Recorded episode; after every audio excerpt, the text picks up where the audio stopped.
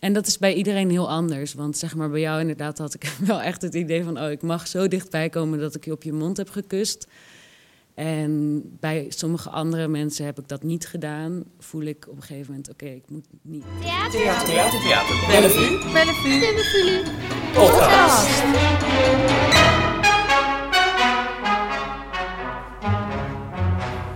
Hallo, fijn dat je luistert naar het podcastkanaal van Theater Bellevue. Dit is aflevering Fringe. Let me tell you something you already know. We zitten nu in de kleine zaal van Bellevue. Daar hebben we iets meer ruimte vanwege de tijd van de geschiedenis waar we in leven.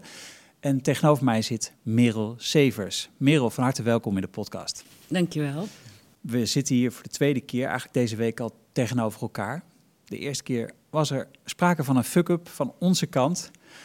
Ontzettend fijn dat je nog een keer wilde komen, want ik vond het wel een fijn gesprek. En ja, dat denk je daar ook zo over? Zeker. Ik denk dat het leuk is om nog een keer uh, het gesprek te voeren en ook dat er mogelijk nieuwe stof komt. Ja. Dus.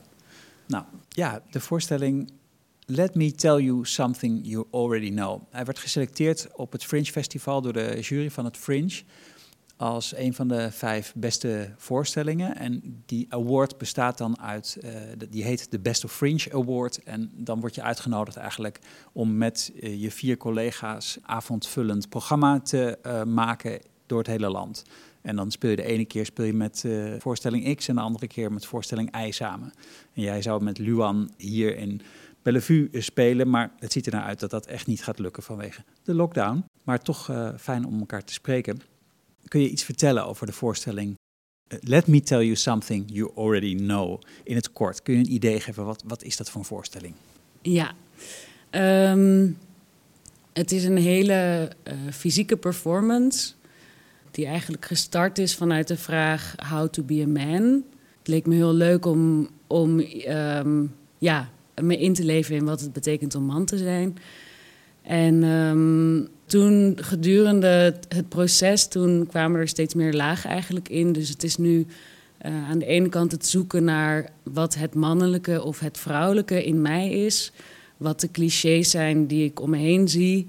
En aan de andere kant gaat het heel erg over de inbreuk op mijn ruimte. Die op verschillende manieren is gebeurd en die denk ik voor heel veel vrouwen heel herkenbaar is. Ja precies. En dan heb je het over aanranding en misschien nog wel meer. Uh, dat laten we nu even, daar ga ik niet helemaal in graven, want we willen het over je werk hebben, wat je hebt meegemaakt en waar ook woede over is. Ja. Ja, precies. We gaan eh, straks diepte in over, uh, over dit maakproces en het verlangen om iets te maken over man zijn in, in aanvang. Maar eerst zou je misschien iets willen vertellen over dat proces bij het Fringe Festival. Hoe, hoe besloot je je daar aan te melden en hoe heb je dat ervaren? Ja, ik was al een tijd bezig met deze voorstelling plannen of van de grond te krijgen. Maar omdat ik nog nooit iets had gemaakt, iedereen, zei iedereen waar ik contact mee opzoek van... ja, laat maar zien wat je hebt gemaakt. Dus ik liep tegen een muur aan van de overstap willen maken van performer naar maker. En dat eigenlijk er in Nederland in ieder geval en België ook vrij weinig uh, de mogelijkheid is om dat te doen. Toen dacht ik, nou dan ga ik het zelf doen. En het Fringe is dan gewoon een hele fijne plek om uh, wel je werk te kunnen spelen. Want er, ja, ze zijn best wel open in wie ze uitnodigen om hun werk te tonen. En het gaf ook meteen de mogelijkheid, omdat ik hier dan speelde, om dan bij het AFK geld aan te vragen. Dus um, zo kwam ik eigenlijk bij het Fringe. Ja. ja. Echt, het is een mogelijkheid. Ja, en het is een kans om uh, veel mensen ook uit te nodigen ja. om je werk te komen bekijken. En dat heeft gewerkt. Want je hebt die award gekregen en toen kon je de theaters in. Ja, ja dat, is, dat is een mooi succes geweest. En toen kwam je in de popzaal van de Q Factory terecht. Dat is een groot muziekcentrum in Oost, in het winkelcentrum, bij de Oosterpoort. En uh, nou, dat was echt wel een hele bijzondere, toffe, rauwe locatie ook. Ja, ik vond het heel leuk toen ik, want ik ging dan even die ruimte een paar weken voor het Fringe bekijken. En toen dacht ik, oh, dit is echt een hele nice ruimte voor mijn, voor mijn performance omdat het um, niet een theater is waar je gewoon in een black box zit, maar dat ook de ruimte eigenlijk iets heel, ja, wat je zei, iets heel rauws had. Het schiet me nu te binnen dat de, we stonden voor, uh, of jij speelde voor het podium en uh, de opstelling was zo'n beetje haaks op het podium gemaakt. Dus eigenlijk speelde het zich allemaal af waar normaal gesproken bij hardere concerten zich de moshpit uh, bevindt, waar mensen tegen elkaar aanbeuken. En dat, was, dat paste wel heel goed, denk ik. Ja. Je zei dat je die voorstelling wilde gaan maken. Je had dat plan opgedaan. hoe kwam je daarbij dat je een voorstelling wilde gaan maken als performer? Wauw. Nou, dit, dit, het plan ontstond eigenlijk in 2018 al. Ja, ik denk dat ik altijd ergens een ambitie heb gevoeld om te gaan maken, maar dat ik ook altijd heb gevoeld van dat ik eerst moet leren als performer door met anderen te werken. En heb je dat gedaan? Ja, ik, ja, ik heb met, uh, ben eigenlijk vanaf mijn afstuderen heb ik met Jan Fabre gewerkt zes jaar lang. En tussendoor heb ik ook met andere mensen gewerkt, waaronder met Khadija El Salami, die ook de regie heeft gedaan van dit project. Ja. Welke opleiding heb je gedaan? Ik heb de HKU acteursopleiding gedaan. En hoe kwam je dan bij Jan Fabre terecht? Was dat voor jou een grote stap? Want als je de acteursopleiding hebt gedaan, ja, HKU is wel breder geïnteresseerd op zich. Dat is niet zomaar uh, dat je gaat voor het toneeltoneel. Ja. Maar toch, Jan Fabre, dat wel een soort uiterste. Ja, klopt. Dat, dat was eigenlijk heel ja, toevallig of zo, het lot, hoe je het wil zien. Ik kende zijn werk eigenlijk alleen van teksten en ik vond zijn teksten wel heel tof. En toen heb ik ergens online gevonden dat er een open auditie was. En daar ben ik gewoon naartoe gegaan omdat ik in mijn derde jaar zat en op zoek was naar een stage. En toen ehm, ja, dat is dan best wel een proces. Want je hebt eerst een ronde in de middag, dan kan je door naar de tweede ronde in de avond. Dan kan je worden uitgenodigd voor de workshop. En dat, dat was dan met uh, twee weken lang met 30 performers, zowel dansers als acteurs.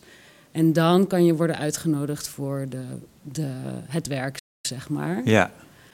En ik merkte gewoon toen we die workshop, die twee weken workshop deden, van dat er echt een wereld voor me open ging aan performance art on stage of zo. Een bepaalde realiteit zoeken op scène.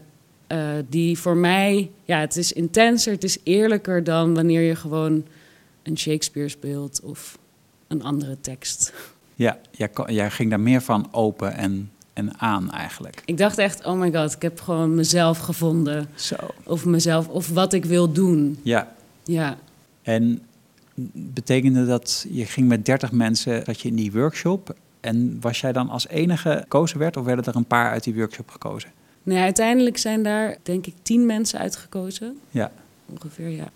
Is dat gezellig om bij Jan Fabre in het ensemble te zitten? Is dat leuk? Heb je, heb je dan een leuke tijd met elkaar? Het is heel dubbel, want de eerste vijf jaar dat ik daar heb gewerkt, heb ik echt als heel goed ervaren, als heel uitdagend. Ehm, ik heb er waanzinnig veel geleerd, waar ik nog steeds super dankbaar voor ben. Want ik denk wel, dat is wel wat mij tot de performer heeft gemaakt die ik nu ben.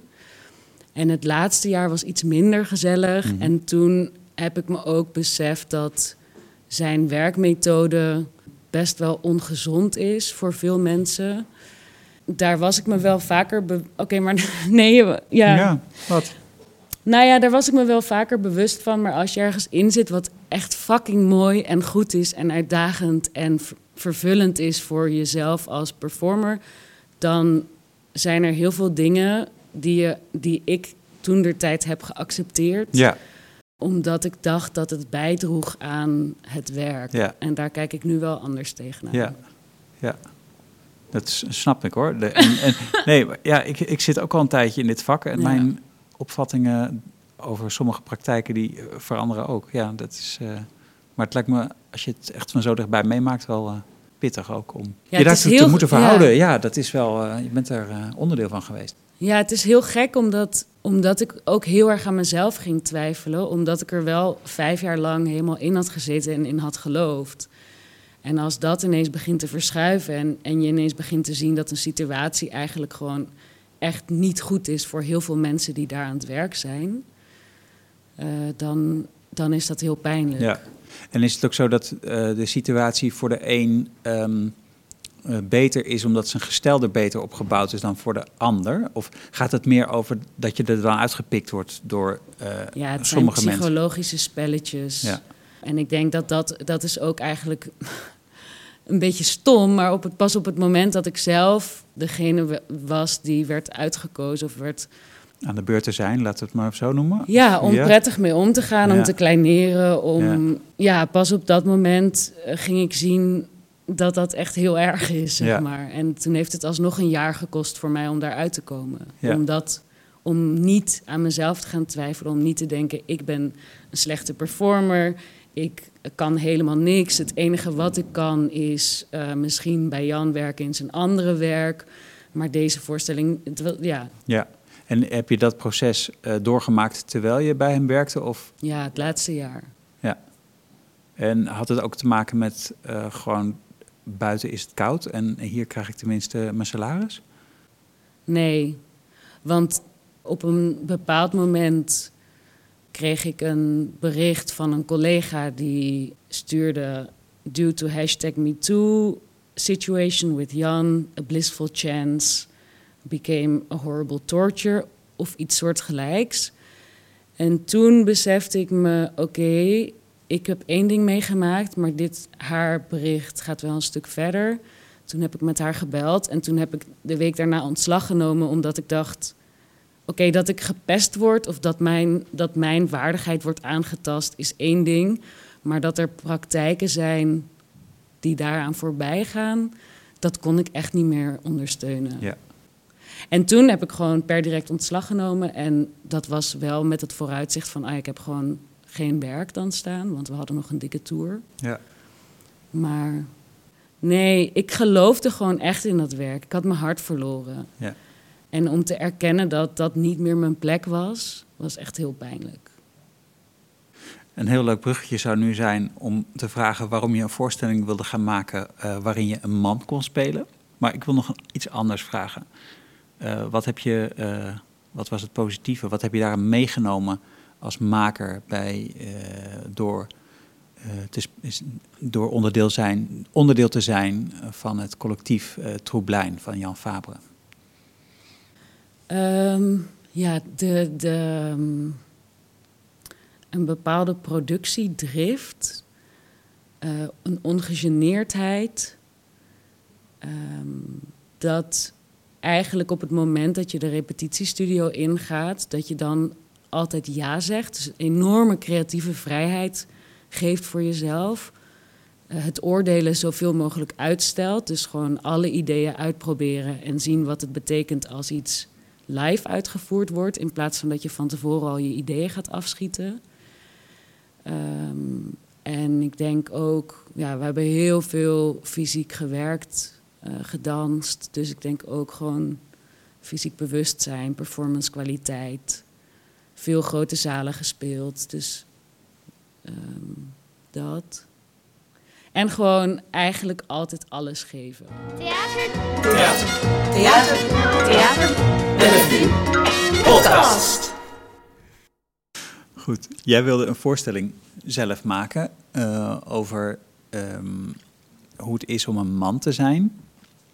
Kun je daar iets over zeggen? Ik denk dat, dat ik zelf me heel uh, vaak meer heb geïdentificeerd met mannen uit de filmwereld of uit verhalen of ja, media.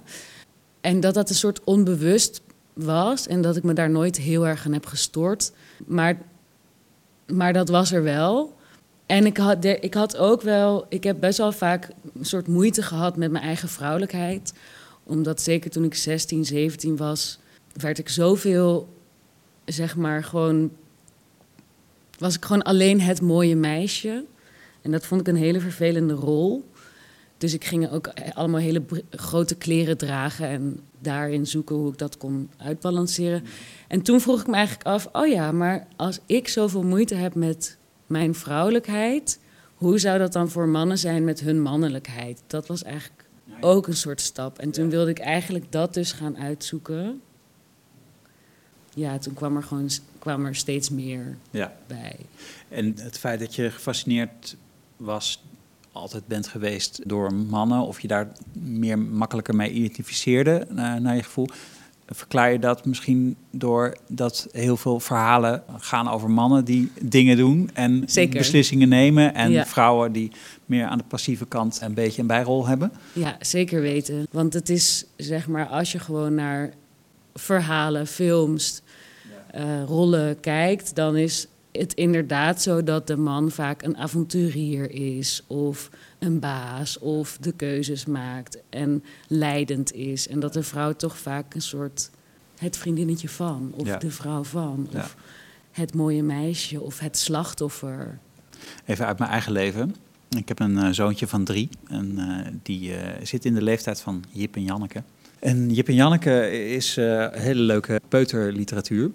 Maar uh, ook wel een beetje gedateerd, en met name op dit punt. Jip is gewoon iets meer de rouwdouwer en Janneke ook wel vaak de passieveling. En het is te doen om de rollen gewoon consequent om te draaien. En dat verhaal uh, overal waar Jip staat, Janneke te lezen. En dat hebben we ook allemaal gedaan. Maar ik merkte toch ook van, ach, het valt ook wel mee nu vanmorgen uh, hebben ontdekt dat Jip en Janneke ook op uh, Spotify staat. En dan worden die verhaaltjes door iemand anders uh, gelezen. En mijn zoontje die heeft echt de hele morgen zitten te luisteren. En dan hoor je een paar verhaaltjes langskomen waar het echt niet meer oké is. En ja, dan begin ik toch echt te twijfelen. Maar dit is het moment van handelen. Heb je een aanmoediging voor me? Ja, ik denk dat het echt belangrijk is om inderdaad bewust, bewust te zijn. We, we leven nu ook in een tijd waarin dat bewustzijn natuurlijk aan het groeien is. Maar om zeker jong te beginnen met gewoon ja, stimuleren om verder te denken, misschien daar zelfs over te praten. Maar ik weet niet, ja, of gewoon kijken of er nieuwe verhalen zijn. En die voorlezen in plaats van Jip en Janneke. Ja. Ik denk vooral ook gewoon, of in ieder geval dat is wat ik zou doen als ik kinderen uh, zou hebben. Dat, dat heel serieus nemen en daar ook gewoon over praten. En tegelijkertijd dat het iets speels is. Want we hebben natuurlijk een bepaald idee over Ehm, hoe je moet zijn om man te zijn, hoe je moet zijn om vrouw te zijn. Maar eigenlijk hebben we dat gewoon bedacht. En er is ook een onderzoek, of er is een soort serie van kinderen die volgens mij in IJsland zonder die ideeën van grote mensen worden opgevoed. En daar zie je dat sommige meisjes gaan bomen klimmen en vechten en stoeien. En, en sommige jongetjes gaan met poppen spelen. En dan zie je gewoon heel goed dat, dat elk mens verschillende behoeftes en ideeën heeft. Meer dan dat het... Gender is een construct, ja. om het academisch te zeggen. Khadisha El Gharas Alami, die heeft jou geregisseerd bij deze voorstelling. Wanneer ben je haar tegengekomen? Wij zijn elkaar op de toneelschool tegengekomen. Dus zij, ook op de HKU? Ja, zij ah, zit ook op de HKU. En zij zat één jaar onder mij. En als eerste heb ik in haar afstudeervoorstelling gespeeld. Daar had ze me toen voor gevraagd. En uh, wij zijn hele goede vrienden. En dus ik heb nog een andere voorstelling met haar gedaan, ook uh, Echte Mannen. Dat was in de tijd dat zij het collectief had met Scarlett Tummers. Le Mouton Noir heette dat. En we zijn eigenlijk altijd in gesprek over onze praktijk. Ja, of over hoe we werken. En... Ja, je hebt echt zo'n dubbel vriendschap. Elkaar uh, opzoeken en over het werk praten. Ja. ja. en boeken die je naar elkaar stuurt. En dan blijkt dat je allebei precies hetzelfde aan het lezen bent. En heel erg inhoudelijk een verbondenheid voelen. Maar ook, denk dat, dat zij heeft ook een bepaalde radicaliteit in haar werk. En de, de nood om voorbij het tonen te gaan. En altijd, bij haar staat heel erg voorop dat het altijd een soort onderzoek is op scène. Dus ook het zoeken mag of het proces mag deel zijn van de voorstelling. Ja, echt tijdens de uitvoering. Ja. ja. En een, een, beetje radicaal. Ik kan echt, nou, ik heb haar wel eens vergeleken met een motorzaag die uh, wordt gestart. Het kan echt pittig eraan toe gaan bij haar. Met heel veel respect uh, ja. daarover gesproken. Ja, dan maak je echt iets mee bij je aan het werk is. Heeft ze jou aan kunnen steken in deze voorstelling?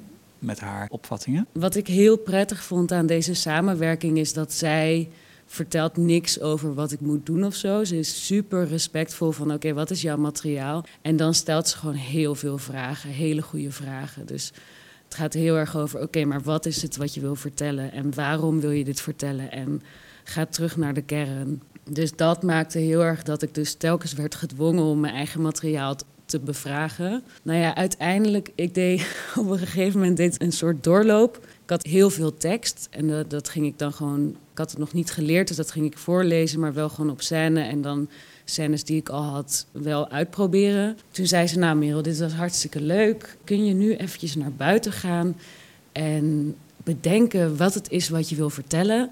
En dan kom je op scène en dan mag je je tekst gebruiken, je mag iets anders doen. Maar ga even helemaal terug naar dat, naar die essentie.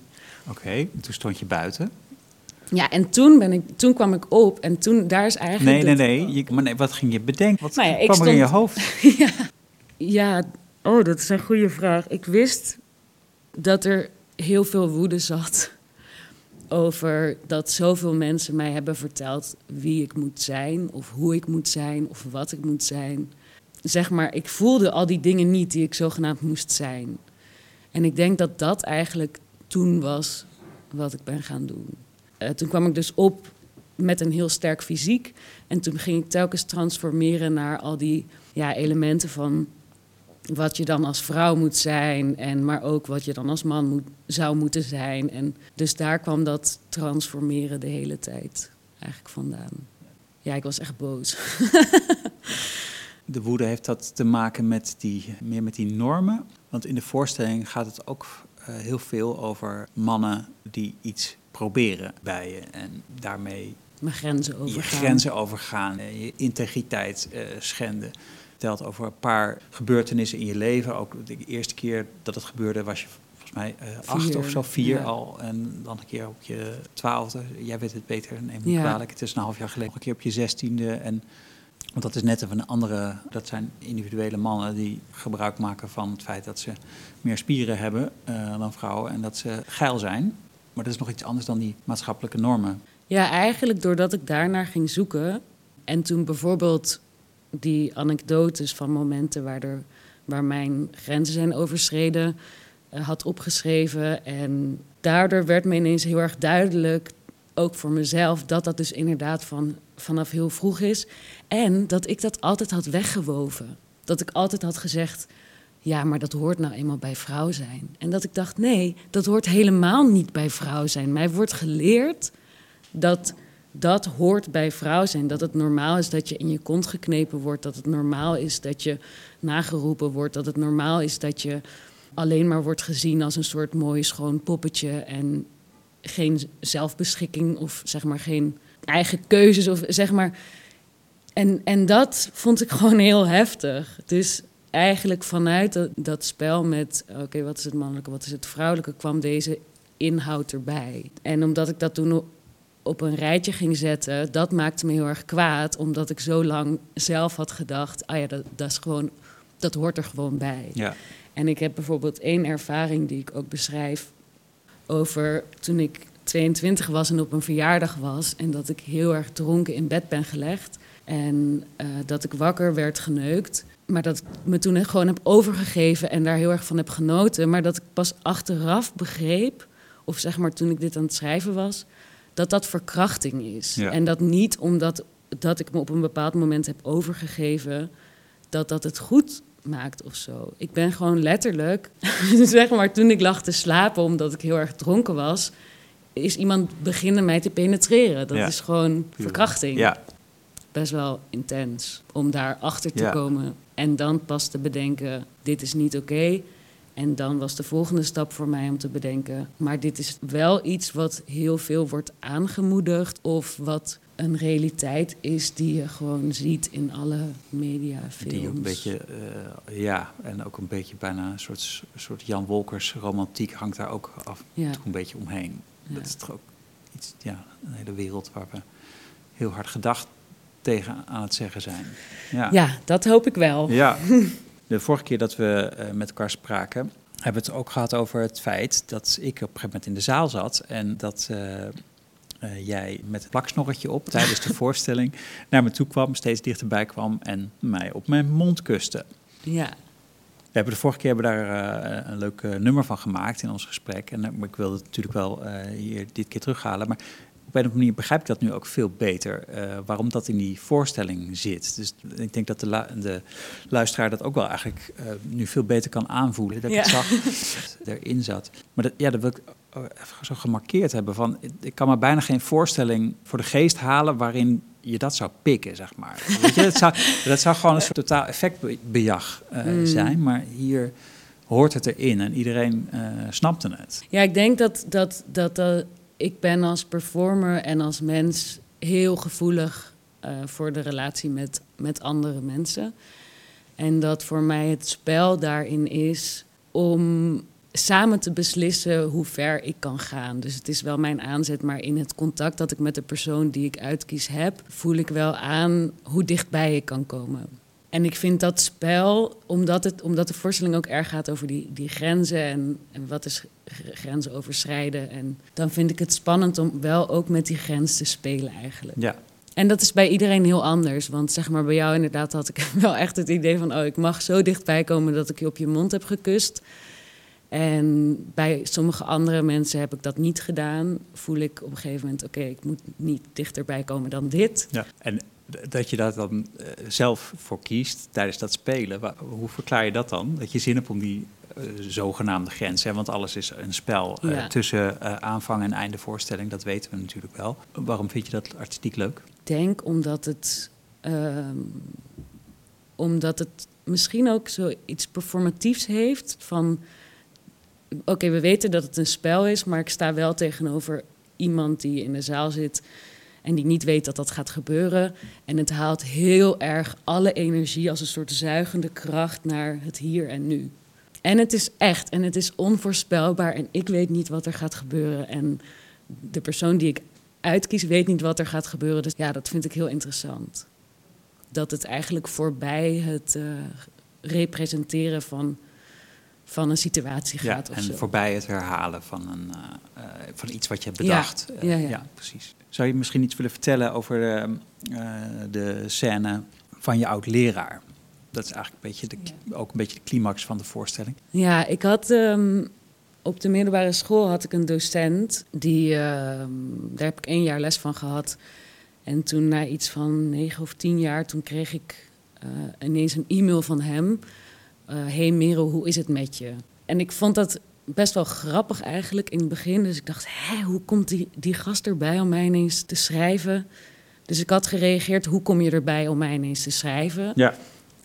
En eh, wat gaat er dan door je heen eigenlijk als, uh, als vrouw? Laat ik hem maar even heel plat vragen. Uh, als je zo'n mail krijgt, uh, gaan er ook gelijk alarmbellen af? Nee, ik ben echt naïef. Mm -hmm. ik geloof echt heel erg in... Oh, wat leuk. Iemand contacteert mij. Of mijn alarmbellen gingen echt niet af bij die eerste mail. Ik dacht oprecht, wow, hoezo schrijf je mij? Maar die mails die stopten niet. Dus die bleven gewoon komen. Ook nadat ik drie keer, want na die eerste mail had ik gezegd, ik heb niet echt. want hij vroeg of ik dan met hem wilde afspreken. En toen heb ik gezegd, nee, daar heb ik geen behoefte aan. En toen bleven er mails komen. En toen heb ik drie keer heel duidelijk geschreven van, uh, ik heb daar geen behoefte aan. En dat bleef gewoon doorgaan tot het best wel ja, op een andere manier dus heel erg mijn ruimte binnenging. Omdat hij ook me had gegoogeld en wist waar ik woonde. En daarop inging en sprak alsof we elkaar kenden. Dus dat was een hele andere vorm van eigenlijk dat mijn grens werd overschreden. En dat was ook een ding. En op een gegeven moment zei hij ook van, zal ik naar je voorstelling komen kijken? Ik heb gezien dat je gaat optreden. Ja, ja dus, dat, dus het kwam ineens heel dichtbij. Zeg maar echt met het gevoel dat, je, dat hij in de zaal zou kunnen zitten. Nu ben ik daar alsnog niet echt bang voor, want denk ik, ja, en dan wat? Maar het is ook niet prettig. En daar heb ik inderdaad, ja, daar is dan de poging om zonder, de, zonder het psychologisch te benaderen, wel de, de energie van de woede en, en de pijn die daar achter schuil gaat of in zit, daar tot een climax op te bouwen. Ja. ja. Maar dat was ook een voorbeeld van dat die mailtjes kreeg ik af en toe en dan denk je, oh wat vervelend, daar is die weer. Ja. En op een gegeven moment heb ik wel gedacht, moet ik nu uh, zijn vriendin... ja, je, je, moet eigenlijk melding maken bij de politie... want ze kunnen pas iets doen als je drie keer een melding hebt gedaan. Drie keer? Ja. Bizar. Toen dacht ik, oh, moet ik dat dan doen? En zijn laatste e-mail kwam van de school waar hij nu werkte. Dus ik heb alle e-mails uitgeprint en dat opgestuurd naar die school. Om te zeggen, het lijkt me niet heel verstandig dat deze docent les geeft. Maar ja, Daar hebben ze niks mee gedaan. Nee, ik heb niks meer van gehoord, nee. Ja. Maar ja, pas op, toen ik dat op een rij, volgens mij wilde ik dat zeggen, pas toen het op een rij stond, dacht ik, oh. Omdat je heel veel dingen maak je mee als een soort één situatie of één moment. En pas op het moment dat er een soort lijn in komt, wordt zichtbaar hoe indringend het is. Ja. Het is een hele mooie voorstelling geworden. De Fringe jury had het over een game changer. En dat uh, zit ook echt eh, in het spel wat je daar toont. Echt een, uh, echt een mooie verrassing. Hoe gaat het verder met deze voorstelling? Ja, um, wat heel jammer is, is dat de tour, de Fringe Tour, nu hoogstwaarschijnlijk volledig geannuleerd wordt ja. in deze tijd. En dat ook de, de. Ik zou het nog een aantal keer gaan spelen en dat is ook allemaal geannuleerd. Ja, maar betekent nu dat eigenlijk dat je weer uh, terug bij af bent? Nee, wat heel fijn is, is dat ik zelf al had bedacht: oké, ik wil het nog meer spelen. Dus ik, ik, had bedacht, ik ga eind dit jaar, begin volgend jaar, nog een, een tour doen. Want ik heb het eigenlijk pas uh, zes keer gespeeld nu. En dat de Nieuwe Oost mij onder hun vleugels heeft genomen en dus helpen bij de verkoop. Oh, fijn. En dat ik daar ook als maker ja. ga werken. Te gek. Dus je bent bij uh, in Arnhem, uh, Theater aan de Rijn. Yves Hopkins is daar de artistiek leider. Ja. Die heeft je uitgenodigd. En je mag daar nu in de komende jaren een aantal voorstellingen maken. We zijn heel erg aan het, aan het onderzoeken met elkaar wat de vorm gaat zijn. Maar oh, ja. inderdaad, we zijn nu met elkaar in gesprek en dat is al heel fijn. Want uh, deze voorstelling heb ik helemaal alleen gedaan. En zoals ik zei, was het moeilijk om mensen te vinden die vertrouwen in je hebben op het moment dat je nog niks gedaan hebt. Ja.